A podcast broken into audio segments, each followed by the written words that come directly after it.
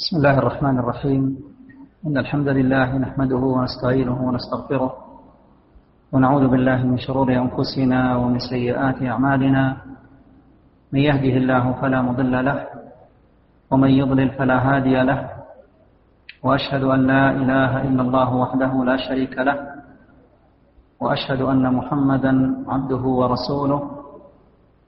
أرسله الله شاهدا ومبشرا ونذيرا.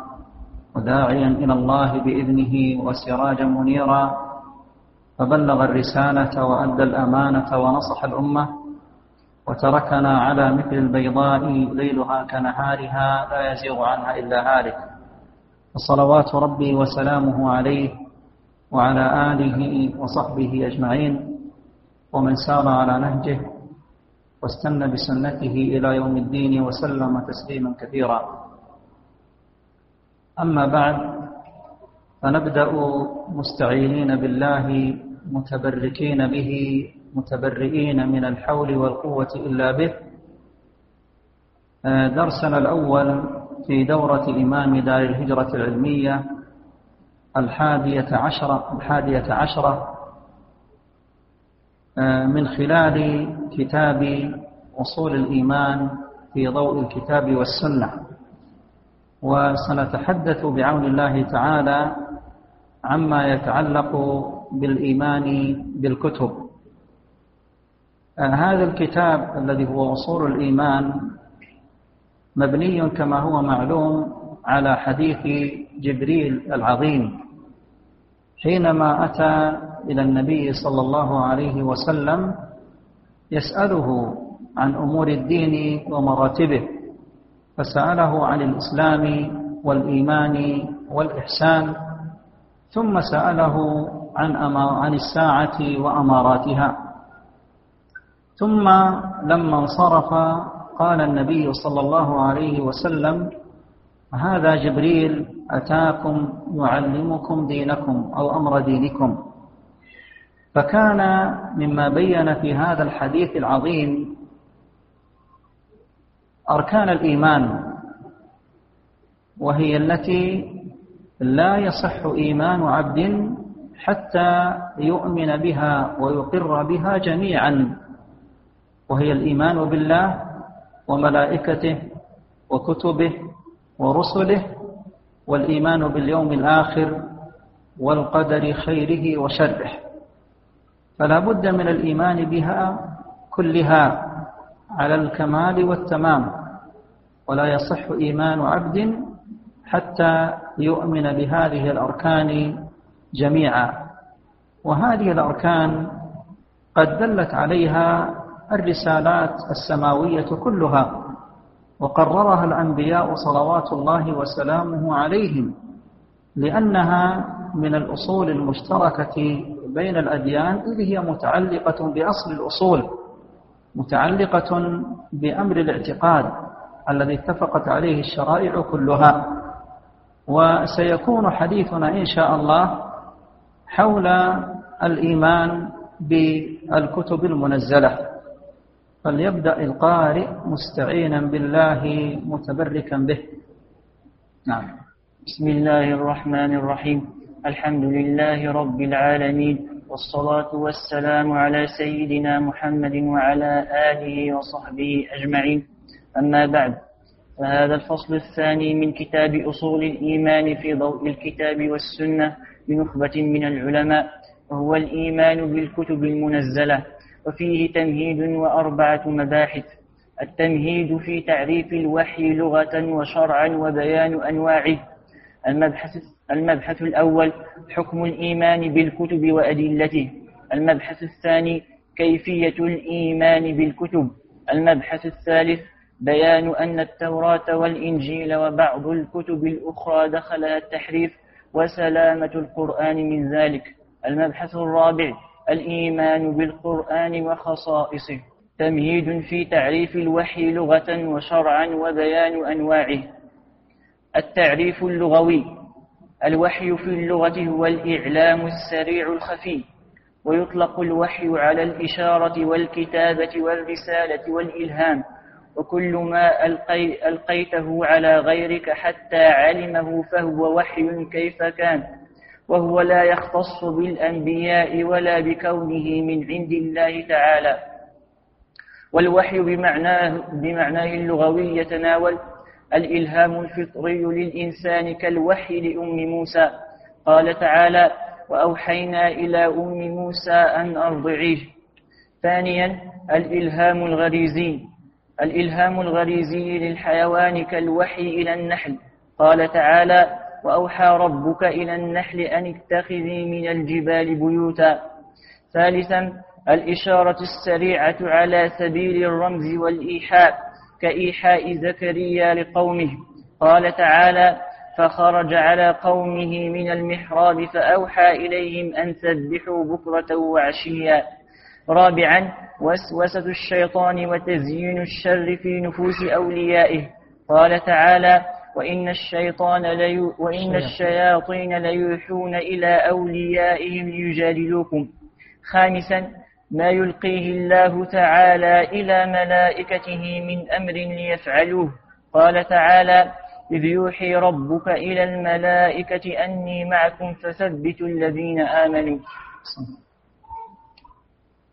في هذا التمهيد بيان لمعنى الوحي بين يدي الكلام عن الكتب لأن الكتب وحي من الله تبارك وتعالى.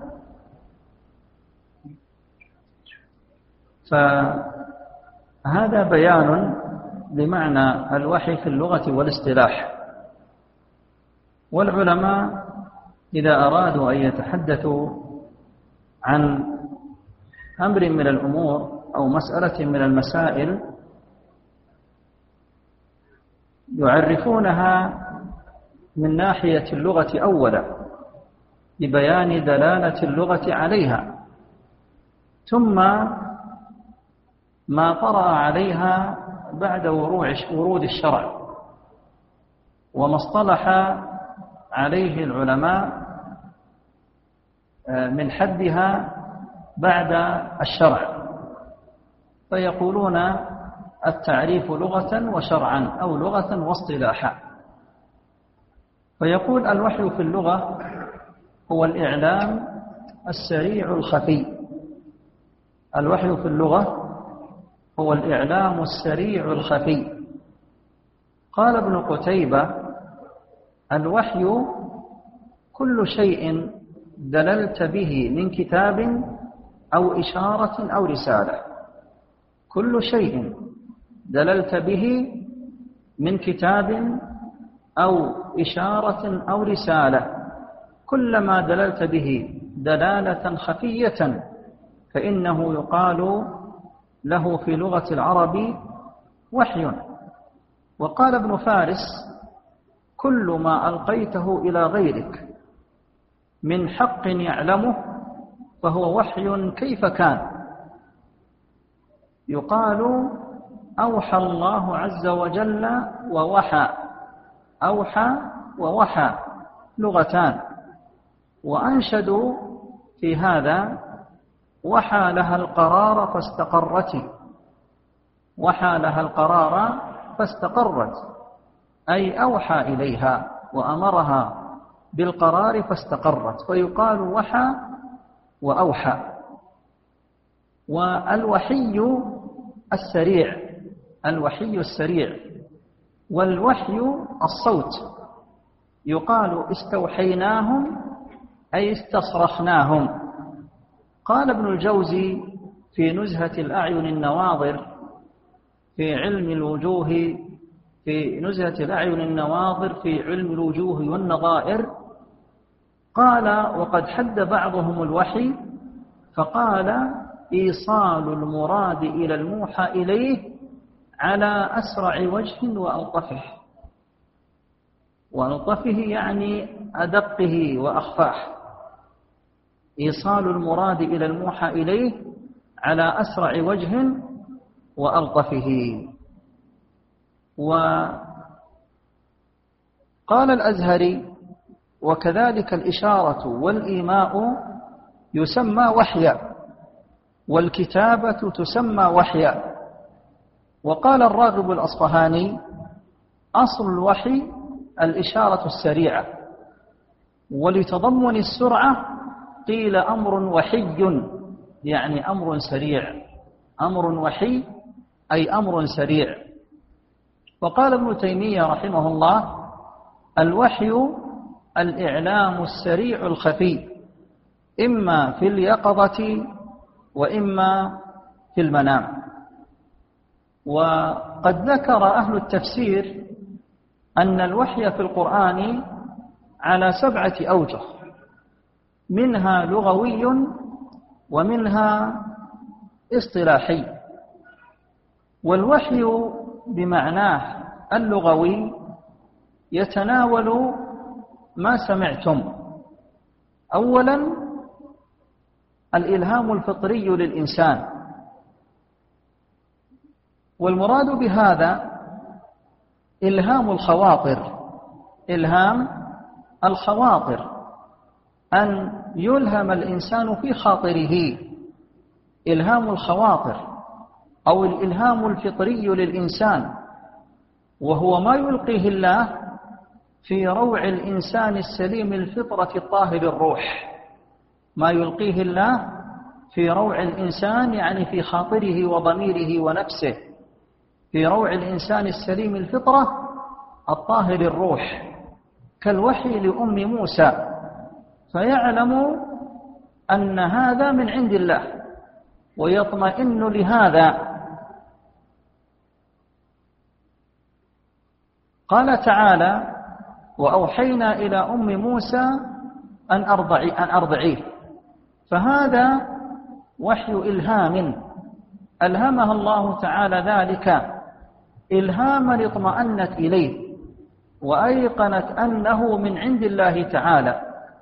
وإلا فكيف يتصور أن أما حنونة تلقي طفلها ورضيعها في يم يجري وتتركه هكذا في اليم لولا أنها استيقنت أن ما سكنت إليه روحها وما ألهمت أنه من عند الله تبارك وتعالى. فهذا قال فيه العلماء إنه من قبيل الإلهام الفطري. وهذا هو قول الجمهور خلافا لبعض العلماء الذين زعموا أن هذا من قبيل الوحي إلى الأنبياء فزعموا بناء على هذا أن أم موسى نبية إذ أوحى الله تعالى إليها والله تعالى إنما يوحي إلى الأنبياء ولكن هذا فيه نظر ولعله من عدم فهم مصطلح هذه الألفاظ اللغوية وهو لفظ الوحي فإنه لا يلزم من الموحى إليه أن يكون نبيا كما سيأتي بيانه من وحي الله تبارك وتعالى لبعض المخلوقات كوحيه للنحل وأوحى ربك إلى النحل. هل يقال في هذا أيضا أن هذا من قبيل الوحي للأنبياء؟ لا يقول هذا أحد ولم يقل هذا أحد. فهكذا إذا ليس كل وحي يقتضي أن يكون الموحى إليه أنه نبي.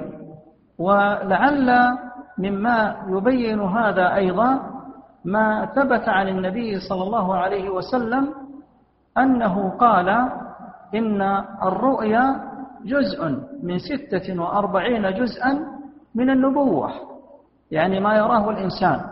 وليس معنى هذا أن من يرى رؤيا أنه آه، له جزء من النبوة وإنما لعظمة شأن هذه الرؤيا وأنها من الله تبارك وتعالى. فالرؤيا الصالحة من الله تبارك وتعالى. فإذا المراد بالوحي إلى أم موسى ما كان من قبيل الإهام الفطري للإنسان. ومنه قول الله تبارك وتعالى وإذ أوحيت إلى الحواريين أن آمنوا بي وبرسولي قالوا آمنا واشهد بأننا مسلمون. هذه الآية أيضا يذكرها بعض العلماء ويذكرون أنها من قبيل إلهام الله تبارك وتعالى لهم في فطرهم ونفوسهم السوية أن يؤمنوا به وبرسوله آه، عيسى عليه وعلى نبينا الصلاة والسلام. ويحتمل أن يكون ذلك الوحي إليهم عن طريق عيسى عليه السلام. فأوحى الله إليهم عن طريق عيسى. آه، لكن على كل حال ذكر بعض العلماء هذه الآية ضمن أو شاهدا للإلهام الفطري للإنسان. الثاني الإلهام الغريزي للحيوان. كالوحي إلى النحل. قال تعالى وأوحى ربك إلى النحل أن اتخذي من الجبال بيوتا ومن الشجر ومما يعرشون. فهذا الوحي وحي إلهام ألهمها الله تبارك وتعالى وجعل ذلك في غرائزها أنها تسعى لما ألهمها الله تبارك وتعالى. وقدر الله تبارك وتعالى وهداها الله تبارك وتعالى له فإن الله تعالى هو الذي أعطى كل شيء خلقه ثم هدى. أعطى كل شيء خلقه أي خلقه كما يشاء ثم هداه تبارك وتعالى لما فيه مصلحته. فوحي الله تبارك وتعالى للنحل هو من قبيل هدايته لها لما فيه مصلحتها ما فيه جمعها لرحيقها وشهدها عسلها. وذلك من قبيل الإلهام الغريزي للحيوان وهو كما قلت داخل في قول الله تعالى الذي أعطى كل شيء خلقه ثم هدى. ثالثا الإشارة السريعة على سبيل الرمز والإيحاء. كإيحاء زكريا لقوم. يعني يطلق الوحي ويراد به الإشارة. ويراد به الإشارة فإذا أشار إشارة خفية يقال أوحى إليه بكذا. أوحى إليه أن يقوم أوحى إليه أن يسكت أوحى إليه أن يتكلم أوحى إليه أن يداخل. فالوحي هنا المراد به الإشارة الخفية التي لا يكاد يشعر بها إلا المعني المشار إليه. قال تعالى فخرج على قومه من المحراب فأوحى إليهم أن سبحوا بكرة وعشية.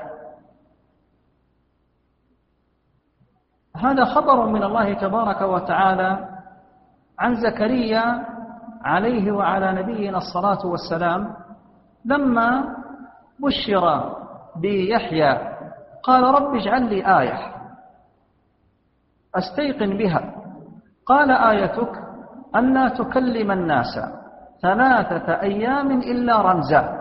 واذكر ربك كثيرا وسبح بالعشي والإبكار.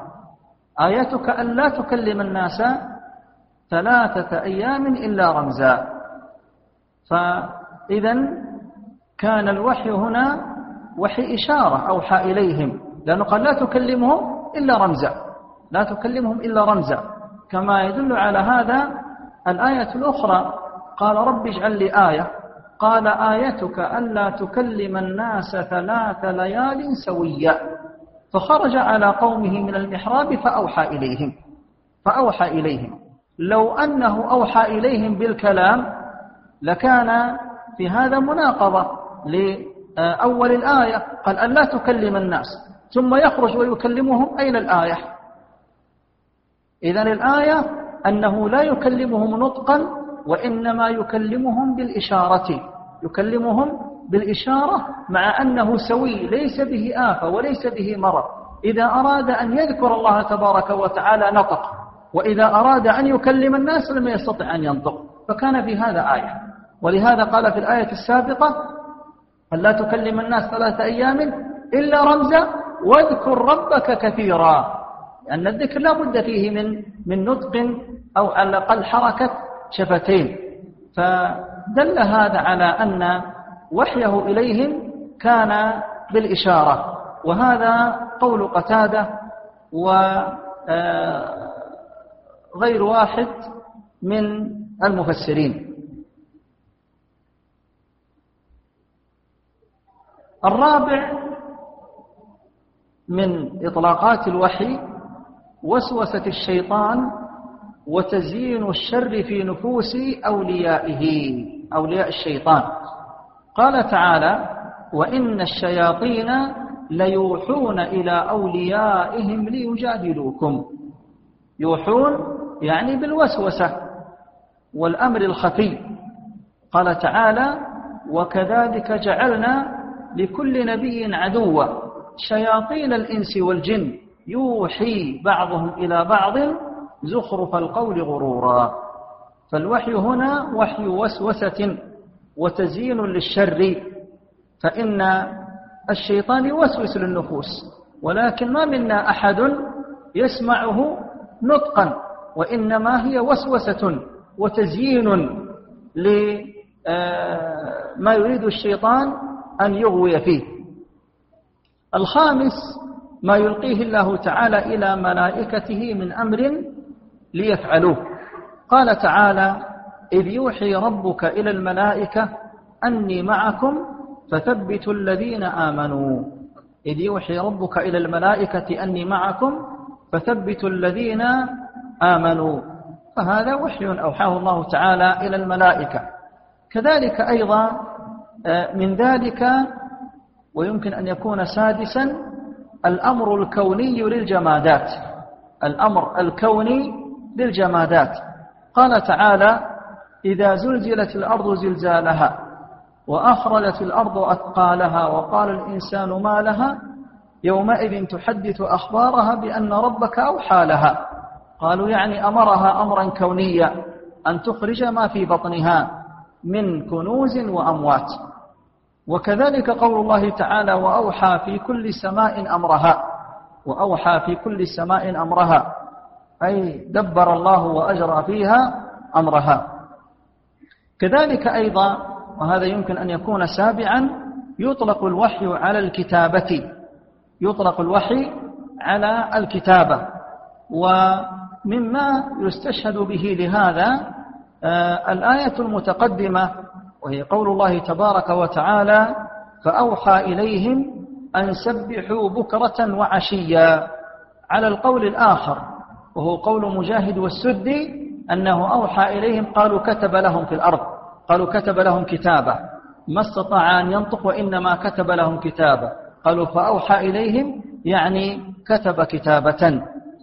آه، ومما يدل على هذا المعنى من كلام العرب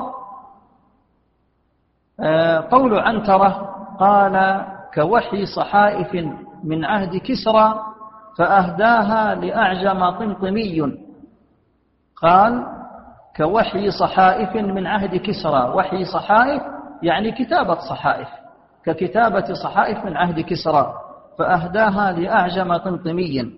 وقال جرير كأن أخ الكتاب يخط وحيا كأن أخ الكتاب يخط وحيا بكاف في منازلها ولام بكاف في منازلها ولام قال يخط وحيا أي يكتب كتابة. هذا ما يتعلق بالمعنى اللغوي أو التعريف اللغوي للوحي. نعم. وبهذا يظهر أن الوحي في اللغة هو الإعلام الخفي السريع. وأما آه، المعاني التي آه، جاء بها الوحي في كتاب الله تبارك وتعالى فقد تبين ذكرها خصوصا فيما يتعلق بجانب اللغة. وأما جانب الشرع والاصطلاح فسيأتي بيانه إن شاء الله تعالى. تفضل. التعريف الشرعي. هو إعلام الله, هو إعلام الله أنبياءه بما يريد أن يبلغه إليهم من شرع أو كتاب بواسطة أو غير واسطة. أنواع الوحي. لتلقي الوحي من الله تعالى طرق بينها الله تعالى بقوله في سورة الشورى وما كان لبشر أن يكلمه الله إلا وحيا أو من وراء حجاب. أو يرسل رسولا فيوحي بإذنه ما يشاء إنه عليم حكيم. فأخبر الله تعالى أن تكليمه ووحيه للبشر يقع على ثلاث مراتب. المرتبة الأولى الوحي المجرد وهو ما يقذفه الله في قلب في قلب الموحى إليه مما أراد بحيث لا يشك فيه أنه من الله. ودليله قوله تعالى إلا وحيا. ومثال ذلك ما جاء في حديث عبد الله بن مسعود رضي الله رضي الله عنه عن النبي صلى الله عليه وسلم أنه قال إن روح القدس نفث في روعي لن تموت نفس حتى تستكمل رزقها. فاتقوا الله وأجملوا في الطلب. أخرجه ابن حبان في صحيحه والحاكم في المستدرك وصححه ووافقه الذهبي وابن ماجه وابن ماجة في سننه وغيرهم وألحق بعض أهل العلم بهذا القسم رؤى الأنبياء في المنام كرؤيا إبراهيم عليه السلام كرؤيا إبراهيم عليه السلام على ما أخبر الله عنه في قوله قال يا بني إني أرى في المنام أني أذبحك. وكرؤى النبي صلى الله عليه وسلم في بداية البعثة على ما روى الشيخان من حديث عائشة رضي الله عنها قالت أول, أول ما بدأ به رسول الله صلى الله عليه وسلم من الوحي الرؤيا الصالحة. في النوم فكان لا يرى رؤيا إلا جاءت مثل فلق الصبح. المرتبة الثانية. التكليم من وراء حجاب بلا واسطة كما ثبت ذلك لبعض الرسل والأنبياء كتكليم الله تعالى لموسى على ما أخبر الله به في أكثر من موضع في كتابه. قال تعالى وكلم الله موسى تكليما. وقال ولما جاء موسى لميقاتنا وكلمه ربه وكتكليم الله لآدم قال تعالى فتلقى آدم من ربه كلمات وكتكليم الله تعالى لنبينا محمد صلى الله عليه وسلم ليلة الإسراء على ما هو ثابت في السنة. ودليل هذه المرتبة من الآية قوله تعالى أو من وراء حجاب. المرتبة الثالثة الوحي بواسطة الملك. ودليله قوله تعالى أو يرسل رسولا فيوحي بإذنه ما يشاء. وهذا كنزول جبريل عليه السلام بالوحي من الله على الأنبياء والرسل. والقرآن كله نزل بهذه الطريقة تكلم الله به وسمعه جبريل عليه السلام من الله عز وجل وبلغه جبريل لمحمد صلى الله عليه وسلم. قال تعالى وإنه لتنزيل رب العالمين نزل به الروح الأمين على قلبك لتكون من المنذرين. وقال تعالى قل نزله روح القدس من ربك بالحق. يقول التعريف الشرعي هو إعلام الله أنبياءه بما يريد أن يبلغه إليهم من شرع أو كتاب بواسطة أو غير واسطة. اختلف العلماء في تعريف الوحي فمنهم من يعرفه بمعنى الموحى بمعنى الموحى وهو كلام الله تبارك وتعالى أو كتابه. فيقول هو كلام الله تعالى المنزل على أحد أنبيائه. أو هو ما أنزله الله على أنبيائه وعرفهم به من أنباء الغيب والشرائع. ومنهم من يعرفه بمعنى الإيحاء فيقول كما هنا إعلام الله لأحد أنبيائه بحكم شرعي أو نحوه. فقولنا إعلام يشمل أنواع الوحي بمعناه الشرعي. يشمل أنواع الوحي بمعناه الشرعي. إعلام. سواء كان هذا عن طريق آه، من وراء حجاب أو كان عن طريق الرسول أو كان مناما أو نحو ذلك. يشمله قولنا إعلام. إعلام الله. وهذا قصر للوحي الشرعي. بأنه من الله لا من غيره. من الله سبحانه. إعلام الله أنبياءه وهو قصر للموحى إليه. في الاصطلاح الشرعي وهو أن الموحى إليهم شرعا هم الأنبياء لا غيرهم. إعلام الله أنبياءه بما يريد أن يبلغه إليهم من شرع من شرع أو كتاب من شرع بأمر أو نهو نهي أو نحو ذلك مما يتعلق بالقصص أو الأخبار أو الوعد والوعيد أو الأمثال أو نحو ذلك. بواسطة أو غير واسطة. بواسطة بواسطة ملك. بواسطة جبريل مثلا أو غير واسطة كأن يكلمه الله تعالى من وراء حجاب أو يلقي في روعه أو يوحي إليه في المنام. فظاهر أن الوحي بالمعنى الشرعي لا يخرج عن حد المعنى اللغوي لكن الفرق بينهما هو كالفرق بين العام والخاص. فالوحي بمعنى اللغوي عام. يشمل كل إعلام في خفاء.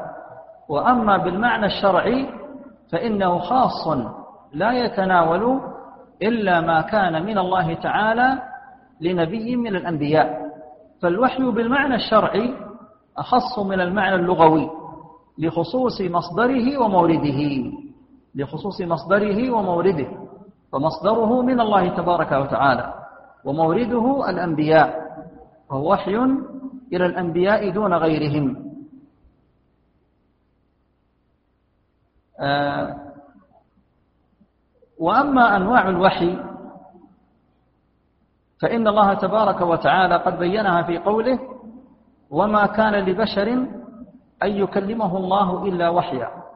أو من وراء حجاب أو يرسل رسولا فيوحي بإذنه ما يشاء إنه علي حكيم. هذه الآية نزلت لما قال المشركون لولا يكلمنا الله أو تأتينا آية. فقال الله تعالى ما كان لبشر أن يكلمه الله إلا وحيا. فبين الله تبارك وتعالى سنته الجارية في تكليمه لعباده وأنه إنما يكلمهم بهذه الكيفيات التي بين إما وحيا أو من وراء حجاب أو يرسل رسولا فيوحي بإذنه ما يشاء. المرتبة الأولى الوحي المجرد وهو ما يقذفه الله في قلب الموحى إليه مما أراد بحيث يستيقن ولا يشك يستيقن أنه من الله تبارك وتعالى. كما قال إلا وحيا. ومثال ذلك ما جاء في حديث عبد الله بن مسعود رضي الله عنه عن النبي صلى الله عليه وسلم أنه قال إن روح القدس وهو جبريل عليه السلام نفث في روعي. يعني في خاطري ونفسي أنه لن تموت نفس حتى تستكمل أو تستوفي رزقها فاتق رزقها فاتقوا الله وأجملوا في الطلب. أخرجه ابن حبان في صحيحه والحاكم في المستدرك وصححه ووافقه الذهبي وابن ماجه في سننه وغيرهم. ألحق بعض أهل العلم بهذا القسم رؤى الأنبياء والأنبياء في المنام فإن رؤى الأنبياء حق وهي من الله تبارك وتعالى. الشيطان لا يتسلط عليهم كرؤيا إبراهيم عليه السلام. فإنه قال يا بني إني أرى في المنام أني أذبحه. فاستيقن أن هذا من الله تبارك وتعالى ولهذا استيقن وعلم حتى ابنه. قال يا أبت افعل ما تؤمر افعل ما تؤمر.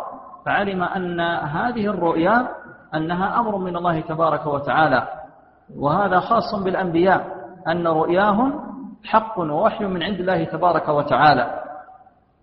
وكرؤى النبي صلى الله عليه وسلم في بداية البعثة على ما روى الشيخان من حديث عائشة رضي الله عنها قالت أول ما بدأ به رسول الله صلى الله عليه وسلم من الوحي الرؤيا الصالحة في النوم فكان لا يرى رؤيا إلا جاءت مثل فلق الصبح واستمر به ذلك ستة أشهر لا يرى رؤيا إلا جاءت بينة واضحة كما رآها صلوات الله وسلامه عليه. كإرهاصات للوحي الظاهر فكان هذا الوحي الخفي إرهاصات للوحي الظاهر. استمر ذلك ستة أشهر والرسالة ثلاثا وعشرين سنة. ولهذا جاء في الحديث الرؤيا جزء من ستة وأربعين جزءا من النبوة. قال بعض العلماء لهذه النكتة لهذا السبب وهو أن ستة أشهر من ثلاثة وعشرين سنة تساوي واحد من ستة وأربعين. فلهذا قال جزء من ستة وأربعين جزءا من النبوة. وجاء أنها جزء من سبعين جزء من النبوة جزء من سبعين جزءا من النبوة. قالوا ذلك يختلف باختلاف أحوال الناس. فعلى حسب صدق الإنسان في يقظته يكون آه، مطابقة رؤياه للواقع. ففيما يتعلق بالنبي صلى الله عليه وسلم هذا وحي. وأما غير النبي فإن الأمر لا يتبين أنه وحي يعني أنه من الله تبارك وتعالى أو أنه مما يحدث الإنسان به نفسه لأن الرؤيا كما هو معلوم على ثلاثة أنحاء إما أن تكون من الله أو مما يحدث الإنسان به نفسه أو تكون من تلاعب الشيطان. أما ما يتعلق بالأنبياء فإن رؤياهم من قبيل الوحي وهي داخلة في قول الله تبارك وتعالى إلا وحيا. المرتبة الثانية التكليم من وراء حجاب بلا واسطة. التكليم من وراء حجاب بلا واسطة. يعني من وراء حجاب بحيث لا يرى الله تبارك وتعالى عيانا ولكنه يسمع كلامه حقيقة. يسمع كلامه حقيقة. آه، كما ثبت ذلك لبعض الرسل الأنبياء كتكريم الله تعالى لموسى عليه السلام. لما جاء لميقات الله تبارك وتعالى وكلمه ربه. قال تعالى ولما جاء موسى لميقاتنا وكلمه ربه فسمع كلام الله تبارك وتعالى فاستيقن أنه كلام الله فطمع في أن يرى الله تبارك وتعالى كما سمع كلامه قال ربي أرني أنظر إليك. فمنع ذلك. قال لن تراني ولكن انظر إلى الجبل فإن استقر مكانه فسوف تراني. فتجلى الله تبارك وتعالى للجبل فجعله دكا. وخر موسى صعقا فلما أفاق تاب إلى الله تبارك وتعالى. قال سبحانك تبت إليك. يعني تنزيها لك يا الله عن أن تراك الأعين آه، يقظة في الحياة الدنيا. فقد كلمه الله تبارك وتعالى حقيقة وسمع كلام الله تبارك وتعالى بلا واسطة. قال الله تبارك وتعالى وكلم الله موسى تكليما. وهذا تأكيد للكلام. كلم تكليما. وهذا مصدر مؤكد. مصدر مؤكد. تكليما مصدر مؤكد للكلام. أي كلمه الله تعالى تكليما حقيقيا سمعه بأذني رأسه. وكتكريم الله تعالى لآدم. قال تعالى فتلقى آدم من ربه كلمات. فتلقى آدم من ربه كلمات فسمع آدم تلك الكلمات من الله تبارك وتعالى. وكتكريم الله تعالى لنبينا محمد صلى الله عليه وسلم ليلة الإسراء. وكتكريم الله تعالى لنبينا محمد صلى الله عليه وسلم ليلة الإسراء. على ما هو ثابت في السنة.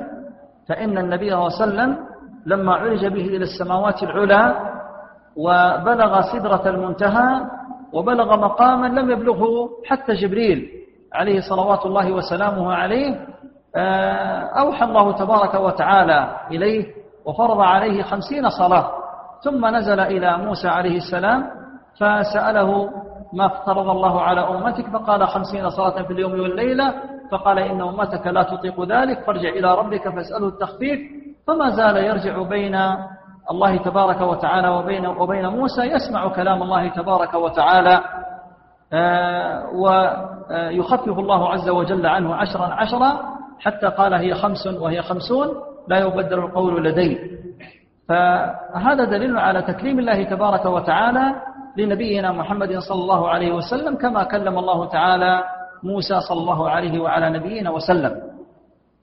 دليل هذه المرتبة من الآية قوله تعالى أو من وراء حجاب. المرتبة الثالثة الوحي بواسطة الملك. والملك الموكل بالوحي هو جبريل عليه السلام. الملك الموكل بالوحي إلى الأنبياء هو جبريل عليه السلام. آه، دليل ذلك دليل وحي وسط الملك قول الله تبارك وتعالى أو يرسل رسولا فيوحي بإذنه ما يشاء. والقرآن كله نزل بهذه الطريقة. يعني لم ينزل من القرآن شيء في المنام. ليس من القرآن شيء آه، كان مناما. وليس من القرآن شيء سمعه النبي صلى الله عليه وسلم من الله تبارك وتعالى من وراء حجاب. وإنما كله نزل عن طريق جبريل عليه السلام. تكلم الله تبارك وتعالى به حقيقة وسمعه جبريل من رب العزة والجلال ثم سمعه النبي صلى الله عليه وسلم من جبريل. بمعنى أن جبريل عليه السلام لم يأخذه من اللوح المحفوظ وإنما أخذه من الله تبارك وتعالى وهو مطابق لما في اللوح المحفوظ لكنه سمعه من الله تبارك وتعالى وبلغه لمحمد صلى الله عليه وآله وسلم. قال الله تعالى وإنه لتنزيل رب العالمين. نزل به الروح الأمين على قلبك لتكون من المنذرين بلسان عربي مبين.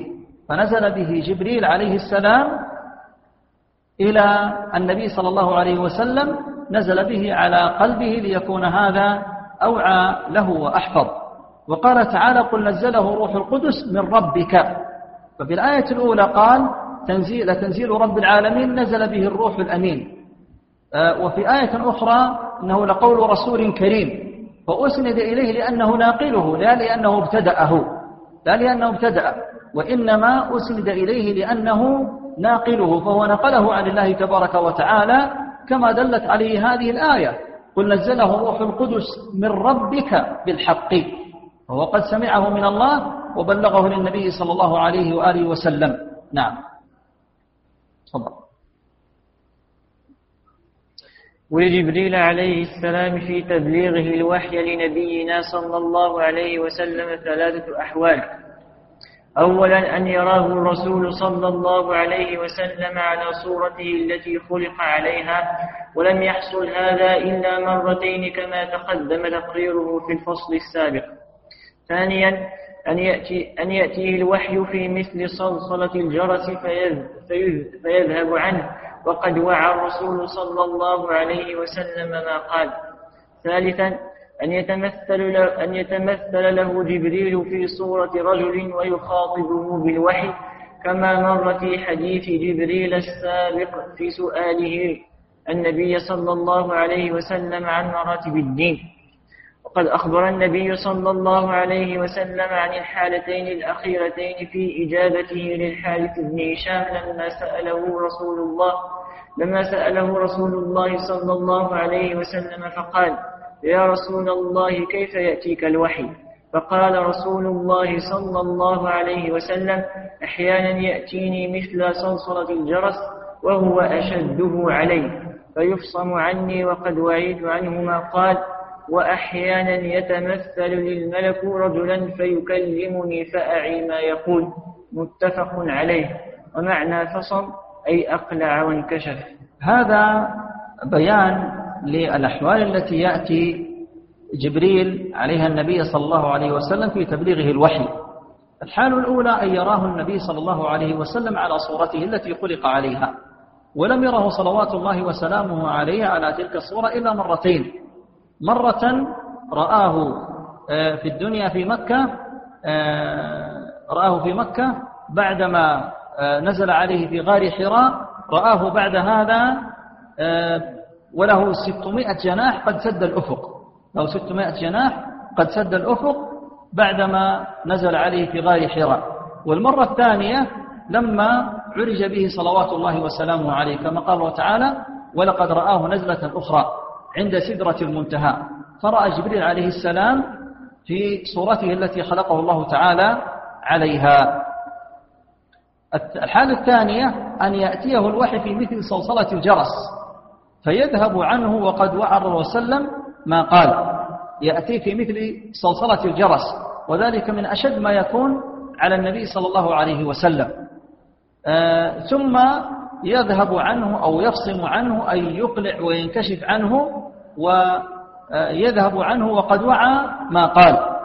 الثالث أن يتمثل له جبريل في صورة رجل ويخاطبه بالوحي كما مر في حديث جبريل السابق في سؤاله النبي صلى الله عليه وسلم عن مراتب الدين في حديث عمر رضي الله عنه. آه، قال دخل علينا رجل شديد بياض الثياب شديد سواد الشعر لا يرى عليه أثر السفر ولا يعرفه منا. أحد قال رجل. يعني أنه في هيئة رجل أتاهم في هيئة رجل. وكثيرا ما يأتي النبي صلى الله عليه وسلم في صورة دحية الكلبي. كثيرا ما يأتي في صورة دحية الكلبي. آه، يتمثل له بصورة دحية الكلبي. آه، وقد أخبر النبي صلى الله عليه وسلم عن الحالتين الأخيرتين في إجابته للحارث بن هشام لما سأل رسول الله صلى الله عليه وسلم فقال يا رسول الله كيف يأتيك الوحي؟ كيف يأتيك الوحي؟ فقال رسول الله صلى الله عليه وسلم أحيانا يأتيني مثل صلصلة الجرس وهو أشده علي يعني أشد ما يكون علي كصلصلة الجرس. آه، وكما جاء في الوحي أنه إذا تكلم الله تعالى بالوحي كسلسلة على صفوان كسلسلة على صفوان. قال فيقصم عني وقد وعيت عنه ما قال. يقصم عني أي أنه يقلع وينكشف وقد وعيت عنه ما قال. وأحيانا يتمثل لي الملك رجلا فيكلمني فأعي ما يقول. متفق عليه. ومعنى فصم أي أقلع وانكشف فهذه هي الأحوال التي يأتي جبريل عليها النبي صلى الله عليه وسلم في وحيه له. والله تعالى أعلم. وصلى الله وسلم على نبينا محمد وعلى آله وصحبه أجمعين. جزاكم الله خيرا. وغفر الله لنا ولكم ولجميع المسلمين آمين. سائل يقول ما الدليل على أن الله كلم محمدا صلى الله عليه وسلم كما كلم موسى عليه السلام؟